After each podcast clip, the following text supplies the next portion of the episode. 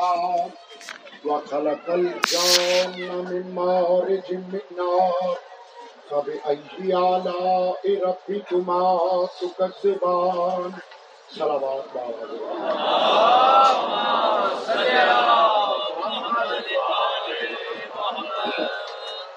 ابھی بھی جو درود میں شامل نہیں ہوئے، وہ بھی مل کے بابا کو بلند سنو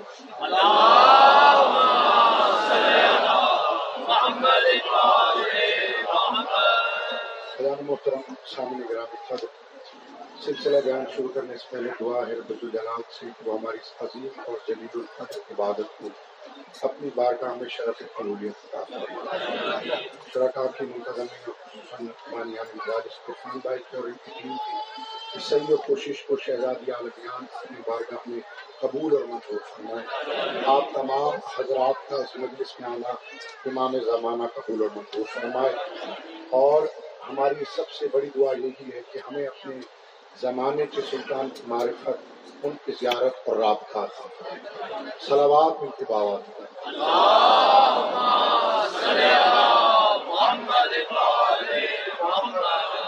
آج مسلسل بیان ہے، بسم اللہ جی، علیہ مسلسل آپ صاحب کی توجہات اگر میری طرف سورہ رحمان سے میں نے اگلی آیت کی تلاوت کو شرف حاصل کیا ہے۔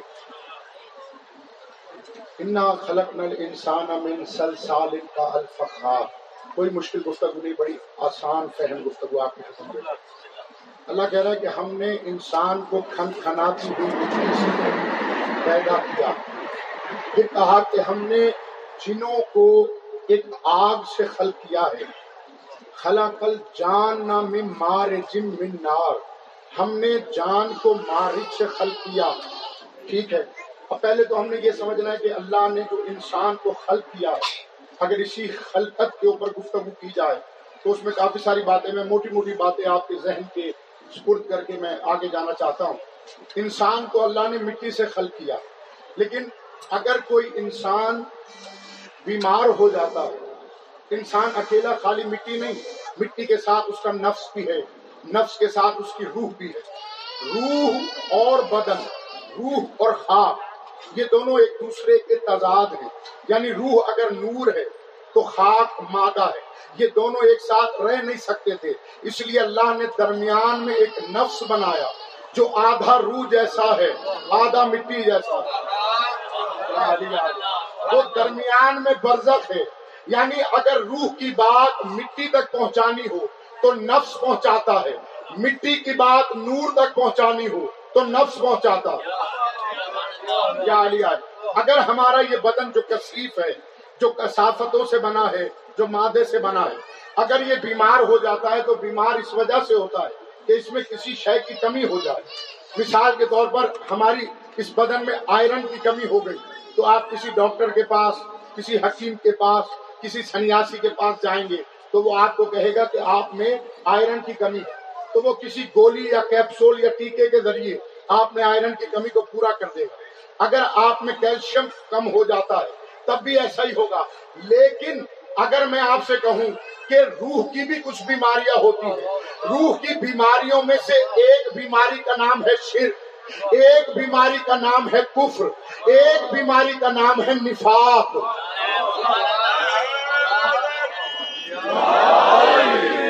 مولا آپ کو سلامت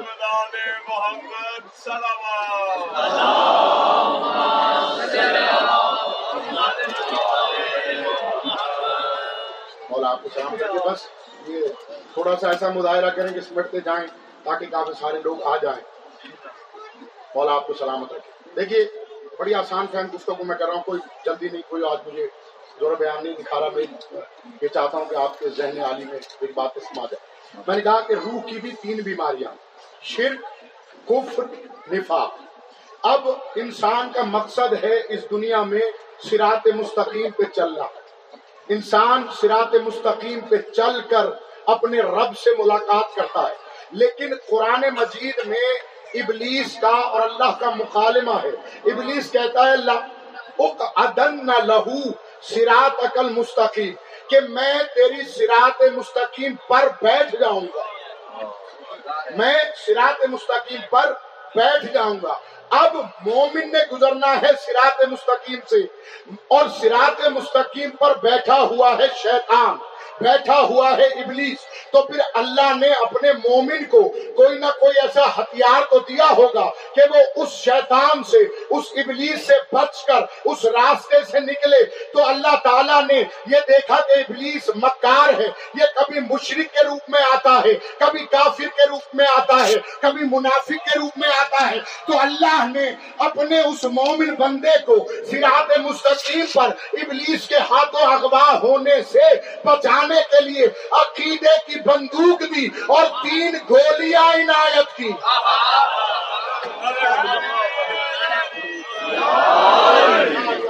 سلامت رکھے جاہلی مدد کی آوازوں کو، اور دیکھیے جاہلی مدد کو ہلکا نہ جانا کرے۔ اس لیے کہ یا علی مدد مولا فرماتے، ایک مرتبہ پیار سے اور مسکرا کے جو یا علی مدد کہتا ہے، اللہ اس کے نام اعمال میں چھ ماہ کی تحجد کا ثواب لکھ دیتا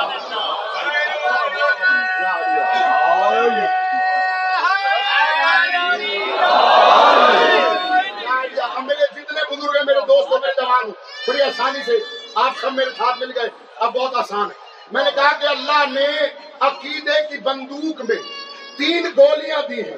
ایک گولی کا نام ہے لا الہ الا اللہ۔ دوسری گولی کا نام ہے محمد الرسول اللہ۔ اور تیسری گولی کا نام ہے علی ولی اللہ۔ اب دیکھیے دیکھیے میرے دوستو میں نے اپنے اللہ سے ملاقات کرنی ہے۔ میں آیا مسلح پر۔ مسلح ہے سرات مستقیم۔ اب جب میں سرات مستقیم پر آ گیا ہوں اب ایک لمحہ ایسا آتا ہے کہ میں اللہ کی بارگاہ میں اللہ کے سامنے وہ تینوں شہادتیں دینی ہے کیونکہ ابلیس ایک مرتبہ مشرق بن کے آئے گا، ایک مرتبہ کافر بن کے آئے گا، ایک مرتبہ منافق بن کے آئے گا اور اللہ نے مجھے دی ہے تین گولیاں۔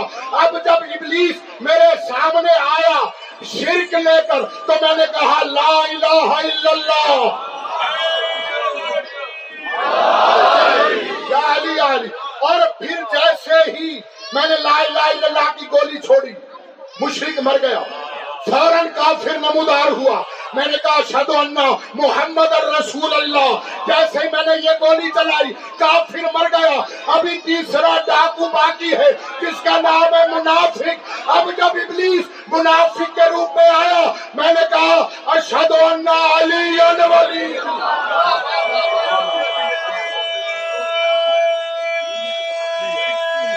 آباد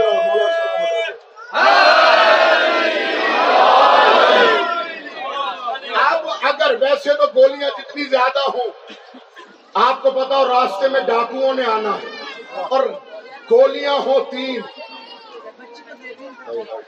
اور ڈاکو بھی آگے ہو تین لیکن اگر احتیاطاً آپ بارہ گولیاں رکھ لیں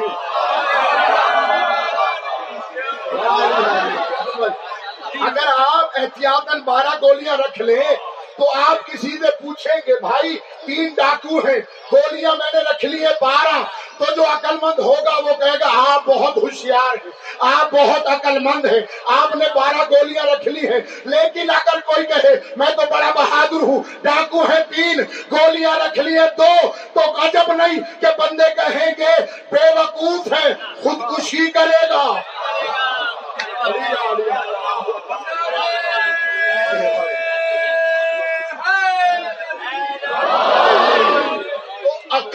کے سرات مستقیم کے راستے پر، عقیدت کی منزل پر۔ اگر کوئی دو گولیاں خود ہی رکھ کے جاتا ہے، تو پھر وہ جان بوجھ کر خودکشی کر رہا ہے اور خودکشی حرام ہے۔ اب دیکھیے گا دیکھیے گا، ایک بات آپ تک پہنچا کر۔ میں نے کہا کہ انسان مٹی سے بنا۔ بہلول دانا نام تو سنا ہے نا آپ نے؟ بہلول دانا امام موسا گاندن کے شاگرد رہے ہیں۔ بہت جیت عالم بھی تھے، بزرگ تھے۔ ایک روز مسجد سے گزر رہے تھے، سامنے۔ کیا دیکھا کہ وقت کا اپنے دور کا متحد، اپنے دور کا ملا، ابو حنیفہ مسجد میں بیٹھ کے فتوے دے رہا تھا۔ پہلا فتوا اس نے یہ دیا کہ یہ جو امام صادق کہتے ہیں کہ خیر اللہ کی طرف سے ہے شر اللہ کی طرف سے نہیں ہے۔ وہ کہتے میں یہ بات نہیں مانتا کہ خیر ہی و شر ہی منت ڈالا شر بھی اللہ کی طرف سے ہے، خیر بھی اللہ کی طرف سے ہے۔ مولا کا وہ تانا سنتا رہا۔ اس نے دوسری بات کی۔ وہ کہتا ہے، یہ جو شیوں کے مولا امام جعفر سادی کہتے ہیں کہ شیطان آگ کا بنا ہے۔ تو اسے اللہ جہنم میں ڈالے گا۔ بھائی وہ آگ کا بنا ہے تو اسے آگ کیا کہے گی؟ اس بات سے بھی میں متفق نہیں ہوں۔ اس نے تیسری بات کی۔ وہ کہتا ہے کہ وہ جو امام کہتے ہیں کہ اللہ ہے مگر نظر نہیں آتا۔ بھائی یہ کیسے ہو سکتا ہے؟ کوئی شے ہو اور نظر نہ آئے۔ ادھر سے اس نے یہ جملے ختم کیے۔ مولا کے دیوانے نے مٹی کا پتھر اٹھایا، زور سے مارا۔ ابو حنیفہ کے لگا ممبر سے نیچے گر گیا۔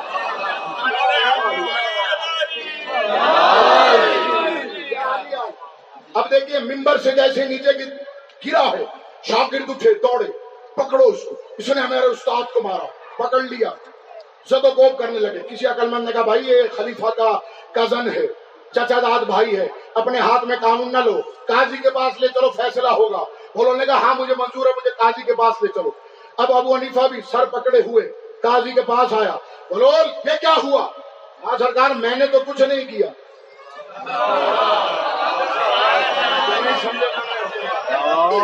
وہ کہتے سرکار، میں نے تو کچھ نہیں کیا۔ بولول یہ تو کہتے ہیں کہ تو نے پتھر مارا ہے۔ فرمایا، سرکار، اس سے تو پوچھو۔ یہی تو کہہ رہا تھا، شر بھی اللہ کی طرف سے، خیر بھی اللہ کی طرف سے۔ اگر اس کی بات صحیح ہے، تو میں نے نہیں مارا، اللہ نے مارا۔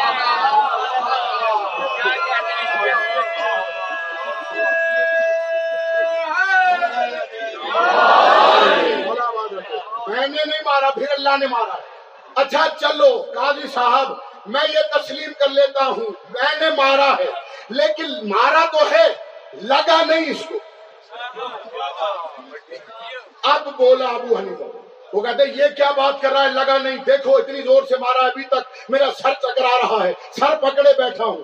کیوں نہیں لگا؟ لگا، فرمایا، قاضی صاحب، اس سے پوچھو، یہ کہہ رہا تھا شیطان آگ کا بنا ہے، اللہ جہنم میں ڈالے گا، آگ کیسے کچھ کہے گی؟ تو میرا بھی اس سے سوال ہے، اللہ نے اسے مٹی سے بنایا، میں نے بھی مٹی ماری ہے۔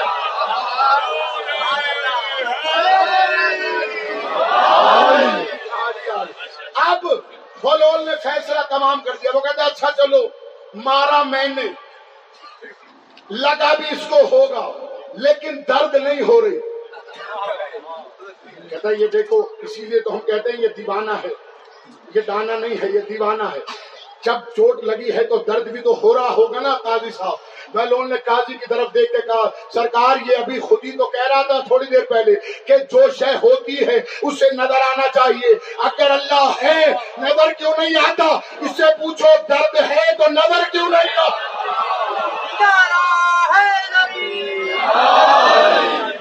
سلام دو باتیں اور آپ سے کر دوں میں آگے اپنی منزل کی طرف۔ پھر فرمایا کہ تم اپنے رب کی کون کون سی آلہ کو جھٹلاؤ گے؟ کل میں عرض کر چکا کہ آلہ کیا ہے؟ آلہ شرط ہے نعمت یعنی اگر آلہ ہوگی تو نعمت ہوگی۔ اگر آلہ نہیں تو نعمت نہیں۔ پھر فرمایا رب المشرق و رب المغرب ہے فرمایا کہ رب مشرقوں کا، رب مغربوں کا۔ اس میں سائنسی لحاظ سے بہت بحث کی جا سکتی ہے، لیکن وقت نہیں، میں صرف وہی آپ کی خدمت پیش کروں جو مولا نے کہا۔ مولا نے پوچھا کہ سرکار یہ اللہ کیا کہہ رہا ہے؟ رب المشرقین و رب المغربین یعنی دو مشرقوں کے رب کی اور دو مغربوں کے رب کی۔ فرمایا، مشرقین سے مراد محمد اور علی ہے، مغربین سے مراد حسن اور حسین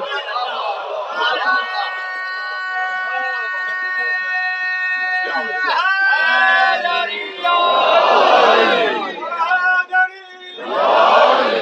فرمایا سب آئیے آلہ رب کما تو کب سے بات پھر کہا، مارا جل بحرین، یلتقیان، بینہما برزخ اللہ یبغیان فبئی آلاء ربکما، تکذبان. مولا، یہ کون سے دو سمندر ہیں جنہیں ملا بھی دیا ہے، لیکن درمیان میں برزخ ہے اور وہ ملے بھی نہیں ہے؟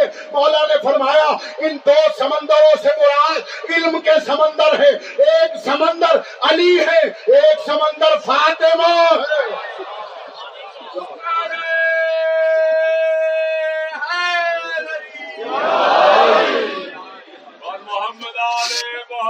یہ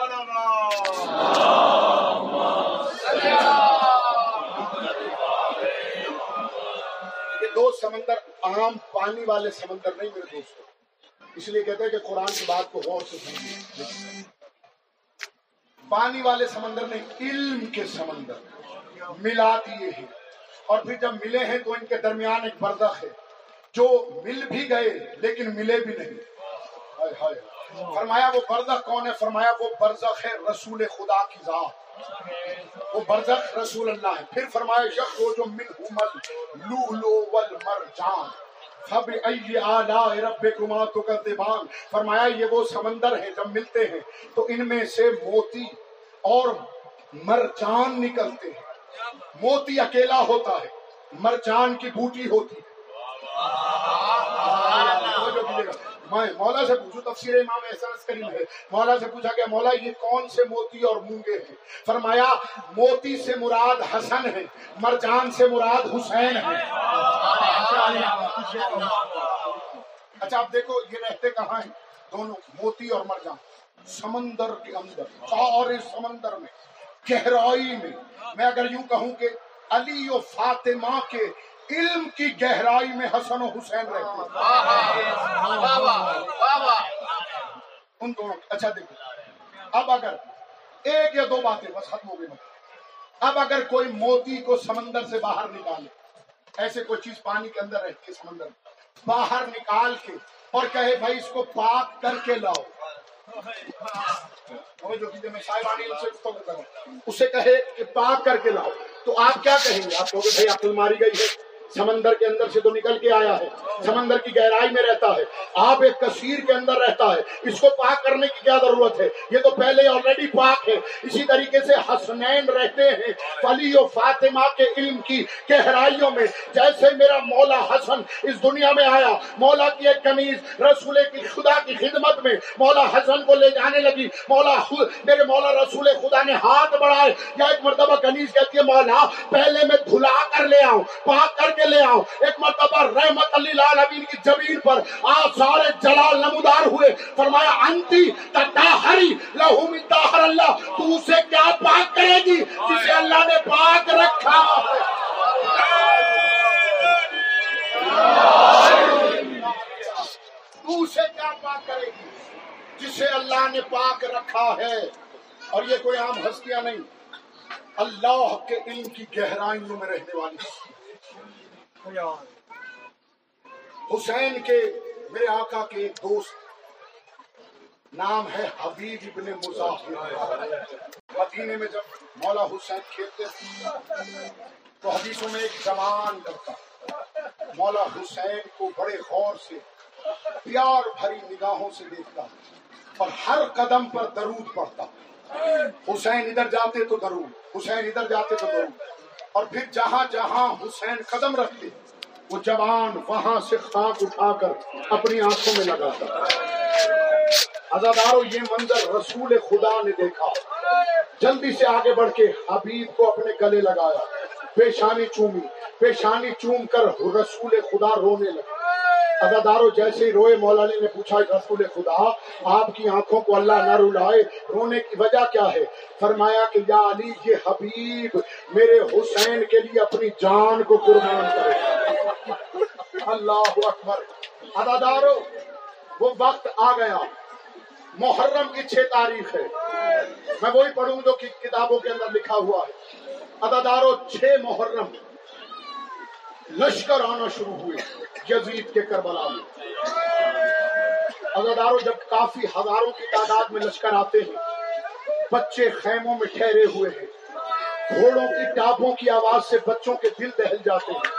ادادارو ایک مرتبہ میری شہزادی شریکت الحسین، میری عالیہ بیوی مولا حسین کے پاس آئی آ کے سلام کیا، حسین نے جواب دیا احترامن کھڑے ہوئے کہا بہن، کیسے آنا ہوا؟ کہا بھیا، میں چاہتی ہوں کہ دیکھ رہی ہوں کہ آج چھ محرم ہے، لیکن لشکر یزید روزانہ بڑھتا جا رہا ہے۔ یزید کے مددگار تو آ رہے ہیں۔ بھیا، کوئی تیرا بھی مددگار ہے؟ اللہ اکبر۔ اگر کوئی تیرا بھی مددگار ہے، تو میں زینب کی التجا ہے کہ اس کو بھی بلا۔ ادادار میرے مولا حسین نے سنا، کاغذ قلم دوات منگایا، میرے مولا نے خط لکھا۔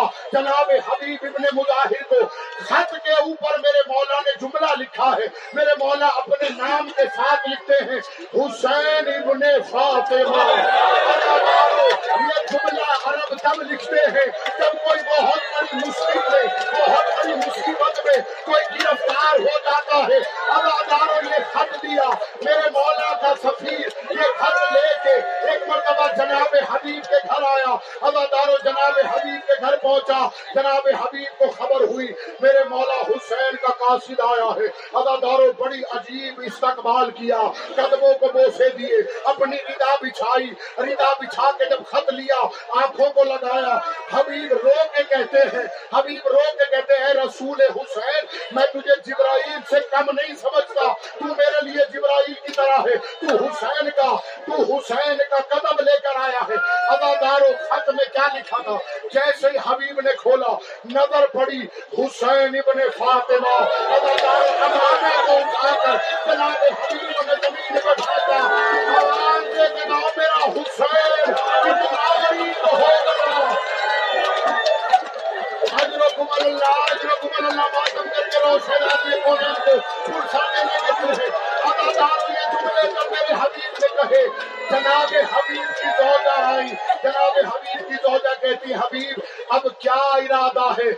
جناب حمید کہتے ہیں ہم مولا کی نصرت کے لیے جائیں گے۔ ادادار و غلام کو کوفہ کے باہر بھیج دیا، بڑا طویل مضمون میں چھوڑ دیا۔